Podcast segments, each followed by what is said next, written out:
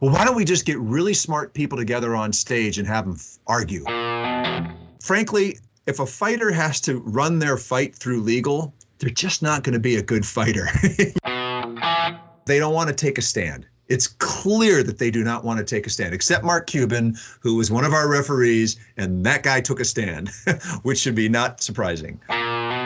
Founder A goes, well, I think blah, blah, blah, blah, blah. And the other founder goes, interesting. Well, I think blah, blah, blah, blah, blah. And then the first founder goes, well, that's bullshit. And I go, we got ourselves a fight. He was hired on the spot by the main event C M O based upon how well he argued that fight.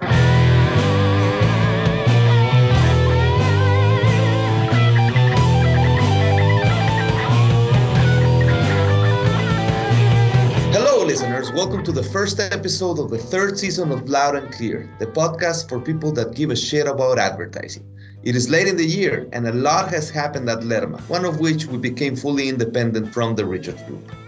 What a journey that has been. Maybe we can do an episode about that at some point, but today, we're here.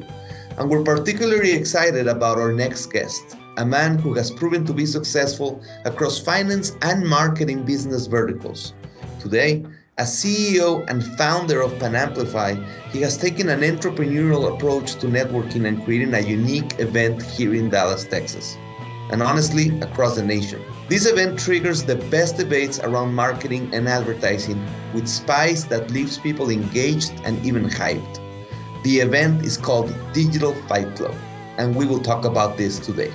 I'm so happy and honored that you accepted. We've been talking about this since last summer. It seems forever for you to come. This is Mike Pratt, founder of Pan Amplify. If you ever need a report done, he's your man in town and in the nation. And then also founder and host of Digital Fight Club, which to me is fascinating from our perspective on how we started this podcast, Loud and Clear. We say it's for people who give a shit about advertising, but also, but also like trying to put on the table what's not sometimes said between the okay. industry, between clients and agencies. Welcome, Mike. I appreciate. Thank you for accepting the, the invitation. Uh, how are you?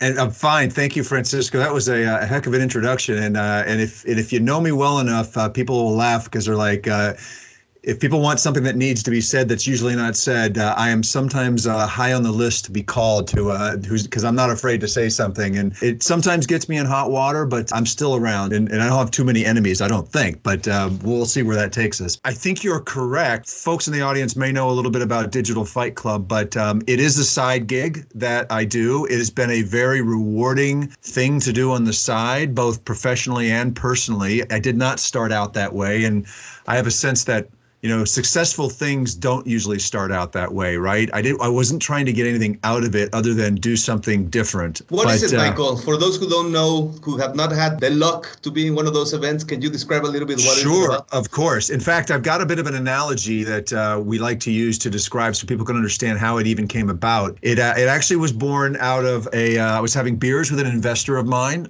at uh, Common Table in Uptown in Dallas. And he was lamenting that his clients did not see his firm. He was running Accenture's Dallas office at the time as wow. uh, thought leaders. And I had been running an organization that I founded called Digital Dallas, which is just a small community organization. And I was sick and tired of doing happy hours and panels because nobody says their speaks their mind on panels. They're safe places. You've been to them. You've been on them. I would venture that when you're on them, you don't have to be controversial, right? You may not want to be controversial. People, and so panels can get boring. And I was like, I, there's so much out there I want to learn about. So how do we fix this? And one of us, I, we don't know which one, so we don't know who to take gets credit, said, um, well, why don't we just get really smart people together on stage and have them argue? That was really it. And said, why don't we give the audience the ability to like vote on who wins the argument? And why don't we make it a raucous event and add lots of uh, production value and not make it look like a panel? And wait a minute, why don't we get really seasoned, you know, chairman emeritus type people to be referees? And why don't we curate the audience to make it an audience of, of peers and impressive people, so it's not just the man on the street necessarily, but it's like you're arguing on a topic you're an expert in in front of people that are either going to hire you, fire you, or are just like you. And that was the magic. Now, we did the first one about eight years ago. And frankly, we've tweaked the formula just a little bit to make it run smoother. But the magic has been there from day one. I can tell you is from being a host on stage. So for those that don't know, and and you've been to one, so you see, we theme these events. We've done Vegas boxing, Mortal Kombat, uh, M M A, street fighting. When we did Mortal Kombat, the uh, stage was set up like a Mortal Kombat video console, not a panel. And when you get up, you're immersed into that. And so the fighters are on stage, vul- extremely vulnerable. They're standing up with a hand mic two feet from each other. And it's just about them and their ideas. Now, with all that music and fun and, and you know, there's a little bit of liquor involved and the V I P reception and everybody's got a drink in their hand. By the way, we do not allow theater seating. It's cabaret seating because we want people drinking and talking in the audience. It nice. adds to the energy.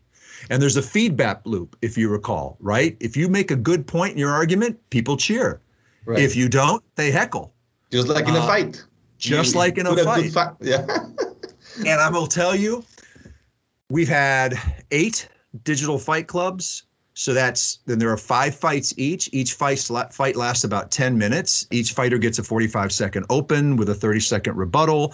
And then the referees um, have a purpose. They are, you know, the seasoned executives who, frankly, they wouldn't make good fighters. I mean, we've had this A T and T C T O. We've had Jennifer Sines, the C M O of Frito-Lay, before she became uh, Pepsi's president. And I want to tell you a story about that because that's how Marketing Fight Club came to be. And frankly, if a fighter has to run their fight through legal, they're just not going to be a good fighter, you right. know? And the C M O of Frito-Lay is not going to get on stage and be controversial. You Which know is that. Part of the problem, right? Like you create yeah. a space where you can actually be, like you said, controversial, be mean, a little bit speak your mind, which is sometimes what the underlining uh, engine that moves where things are really going, right? Completely, completely. So we have to have, we have a few kind of like, you know, unwritten rules about uh, the, the, the, the, the way the event runs. And another, an example would be this. I have yet to have a salesperson or a marketing person, like a, you know, person in a marketing department at a, at a firm, be a fighter. Because the last thing I want to see, no offense to you salesmen out there, I know how hard it is. I'm a C E O of a small software company. I am the head of sales. But I don't want you getting on stage and reading from a brochure. I've been right. to too many conferences where that happens. They aim to please, right? They do. They do. I do. I want you to get up and argue a point, okay?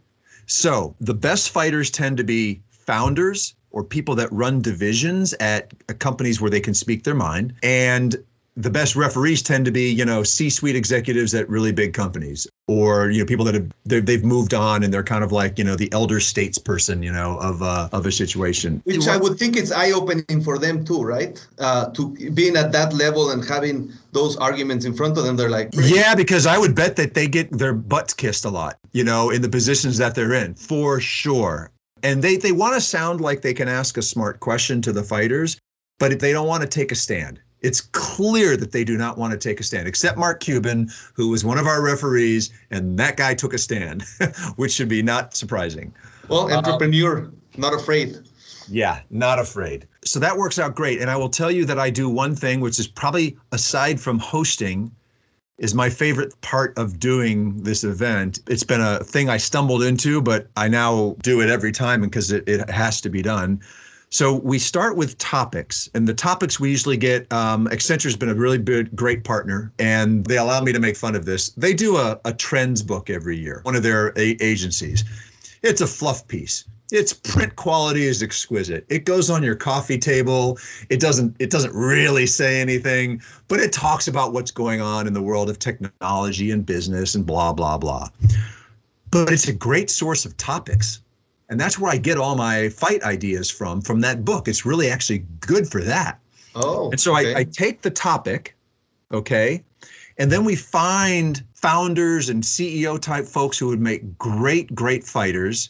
They usually they usually commit because if you if you're that that kind of person, you're usually okay getting on stage and and arguing a point. And I get both of them on the phone about a month before the fights, and we talk about the high level topic. And then I say, guys, here's the deal. You're going to talk on this phone call, and we're not getting off until you have picked a side to fight. That may sound like it could take forever. It actually happens very fast. And here's why.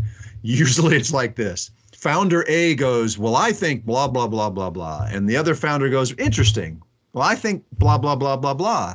And then the first founder goes, well, that's bullshit. And I go, we got ourselves a fight. That's awesome. It, I love it happens it. every time.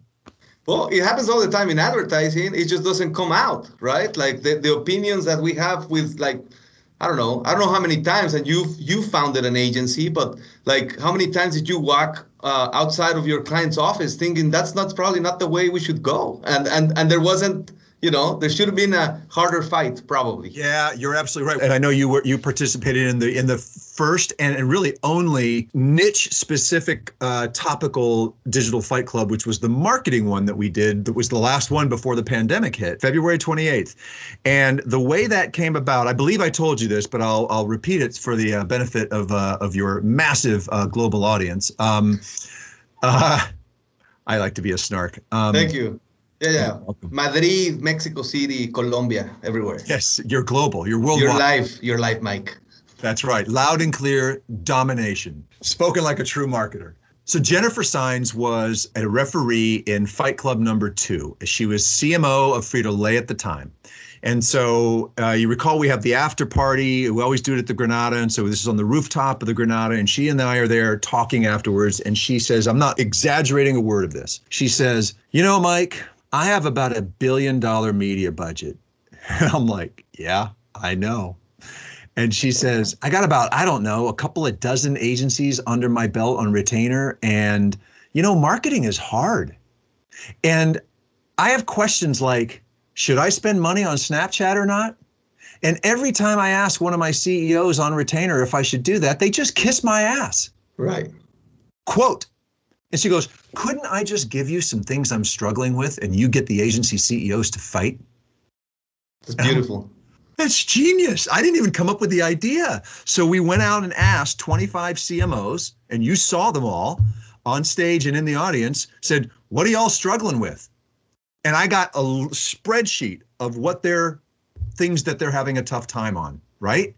That's perfect. How do I how do I pay my agencies, right? Who decides my creative? Is it in-house or is it uh, external? All of those hard questions that they struggle with. And then you saw the C E Os got on stage, and guess what? You can't B S your way through that. You could potentially argue that you would need more time to solve some of those things, right? Uh, of course. You know, how do I pay my agency? That's a huge topic, right? How do we get paid? How do we value what we do? But you know what? Give a C E O ten minutes to get on stage and, and argue a point. Um, if you recall, do you recall what happened at the uh, on the last fight? It was the fight about, um, oh crap, what was the name of the fight? Um, I'm blanking, but it had um, it had uh, Corbett Guest of Imaginuity, and um, uh, he was hired on the spot by the main event C M O based upon how well he argued that fight. Oh, really? Yes. Yes. Crazy. The backstories. And, and there's great backstories, because think about it. You know, they just want to know that you know you're you're you're not BSing them, that you're that you're approaching it the right way, and that you you know you, you've got a head on your shoulders. Anyway, it um it was magic. We're going to do another one, um another one. We're going to try to do a national marketing fight club and just argue the the the, the national level topics. Maybe we can get Pete to fight. I think we should. Uh, I think uh, part of part of my goal of this podcast is kind of like starting to heat up the conversation to get Pete up there. I mean, he's he is definitely an opinionated guy. He's not afraid to say what he thinks, and I think he thinks differently uh, from other from other bosses that I've had before. So uh, if you count me in, if you need to. If you need help convincing him. No, I would like. I'm gonna I'm gonna earmark him for uh, one, because I uh, I've heard him speak, and he can clearly get on stage and uh, and defend himself. So I don't think that's going to be an issue. It's just going to, you know, be on a topic he feels passionate about, you know, um, in the marketing space. Um, and you know what? If there's a lot, if there's a bunch of big C M Os on there, they're either going to love what he says and the way he says it, or they're not. And if they love it, that's the that's the way business gets done, as yeah, you know. Yeah, which is fine. It's fine. I think I think what's important our industry. And I think it's something you're doing is is having an opinion. There's not one way to do it right, you know. And yep. I think uh, yep. there's there's many ways to to cook the fish or to, or to make the meal, you know. So um, so another question, and you talked a little bit about about uh, you know, this guy getting getting a job. Uh, did and, and I think the idea of how it came about in a bar and out of this frustration of, man, panels are boring, you know, everybody's just kissing each other's ass and being nice to each other. I wonder how this has helped also your networking efforts, because I think this is amazing. Like what you did, when I saw it, I was there, I'm like, this guy's a genius. I mean, he's connecting with everybody in a way that's very natural. People let their guards down, uh, speak about their marketing problems, speak about their business problems, uh, and, and you're there connecting everything. So how does that work out for you? Well, um, it. Thank you. Those are kind words. Um, it has helped immensely. And um, I don't, let me put it this way. I'm not bad at sales. I'm, t- I'm just, I'm, I'm not great at it, but I'm not bad at it. And I kind of say to my co-founder, I don't know if I like it. On the other hand, I love being on the phone in the sales process, but maybe it's the pressure of making the sale and doing all like that. So when you think about Fight Club and the relationships that can happen there, that is a pressure-free environment for me. I get to meet the C-suite of so many companies without any pressure. Right. And then when, and then so that's that's as you know, that is the best way for relationships to form. You know? Yeah. You take away the friction. No friction. You're not asking for anything. They can come to learn to trust you so that the next time you do email them with a question or perhaps a greater ask, the groundwork has been laid. And that has been very, very successful. And, you know, I'm not an idiot. We sell to marketing agencies. So if I have the opportunity of taking the model and putting um, fifty marketing agencies in a room where they're having fun and I'm the one on stage and they don't feel like they're being sold to, you tell me if that's a win. It's fantastic. Yeah, I love it. We should, we should. I, I I'm thinking that you should go and and and uh, export this concept to other countries, Mexico, Spain. I think that I think it's an amazing way of delivering information, useful information to the audience. It's just good content overall. Uh, That'd be fun. I think, yeah, I think it would it would be great. So I know you have a hard stop, uh, which makes it even more so special to that you're here. I, I know also that you have a fight coming up. Uh, can you tell us when is the fight? What's it about? What's the angle for this new fight? You know, we went kind of silent during uh, COVID, and that was on purpose. And I will tell you that um, my event producer, who is a longtime friend and partner, but the, the man, his name is Damani Daniel. He runs a company called The Event Nerd. He used to be on my board. He produces the whole event that you see in terms of, you know, all the lights and the bells and the whistles and the technology and all that stuff. And we've really got it down to a science now. And we didn't know how it translated to the virtual world. So we weren't going to just film it. And he loves to use this analogy, which is so, uh, it's such a good analogy, but he talks about, you know, when film came along in the twenties, it freaked everybody out because they didn't know what would happen to live theater and how would that translate and all that. But it was very difficult for them to have the vision that film wasn't about filming live theater. It was actually introducing the concept of nonlinear storytelling, mm-hmm. which you can't do with live theater. And that's why movies became a similar but separate thing. Well, then T V comes along and the same problem exists. And no one had the foresight to realize that T V allowed for episodic storytelling, which meant that it became a new thing. Well, we like to think that Fight Club did to panels what film did to live theater in that sense. Yeah. And so when virtual comes along, I want it to be like T V did to film, and we weren't sure what that looked like yet, but we do now. So we got lucky, very, very lucky. Accenture's always been with us, and I get a call from them about six months ago. And it turns out that, you know, Accenture Interactive had bought a ton of agencies around the world, as you know, and Kunstmann's one of the agencies they bought in Belgium. And Kunstmann was approached by Tomorrowland Festival, you know, like Coachella, it's in uh-huh. Belgium. And um, they wanted to do a virtual hybrid back last fall. And so Tomorrowland held Tomorrowland. the festival in Belgium, and it's like on a lake, and they sold fifty-eight person boats, which is like a little mini party with your friends, social distance on the lake. But that's only four hundred people. But then Accenture built a platform where they had created virtual eight person boats, and you could bring your friends to it, talk audio in the boat with your friends while you experienced the entire festival, but you could chat, you could switch boats, you could um, throw emojis on and do reactions. All of the audio was aggregated into feedback for the band, um, and it was this remarkable adaptation. Well, Accenture called us up and said, we're going to repurpose that for you and rebuild it and do whatever you need, and it's not going to cost you a dime, Mike. I love and it. We're going to underwrite the entire experience, and we're going to take it and make Digital Fight Club virtual. So on June ninth in Dallas, to be followed by Houston on the twenty-eighth of June, and then Washington, D C, and then um, Atlanta, and then later Philadelphia. And it probably will keep going. Um, we're doing the virtual version, which is, and we're using two platforms. But the fights will be on this, where you will literally have you and seven friends in a Digital Fight Club couch. You can hang out with them virtually. You can interact audio and video, but you can also be a part of the fights, and you can throw tomatoes, and you can do, and the and the fighters will get your audio feedback. So it's like they're on stage, and you can meet people, and you can switch couches, and it's really interesting. Bring your own drinks. Bring your own drinks. We're going to send drink kits to everybody. Oh, because yeah. And then on, it's better than that. A friend of mine got involved with starting another platform to combat Zoom fatigue, because everybody is trying to take Zoom calls and turn them into uh, happy hours. But as you know, no offense to Zoom, you can't do a happy hour on Zoom, right? Right. It's not right. It doesn't work. It's not the right platform. Well, w this platform is called Preciate, and we're having the V I P reception, which you were at in the Sundown Saloon, uh, with one hundred fifty V I Ps of, like, you know, Nancy Flores, who's the C T O of McKesson, is going to be there. C M O of Fossil is going to be a, um, a referee. The V P of Walmart's uh, emerging technology is going to be a referee. It's the real deal. And it is a the, the closest approximation to a cocktail party online that I've ever seen. It's got audio proximity. You can move around. You have total agency. You can only speak in clusters, but the cl it's like it's like literally how a bar works. Oh, wow.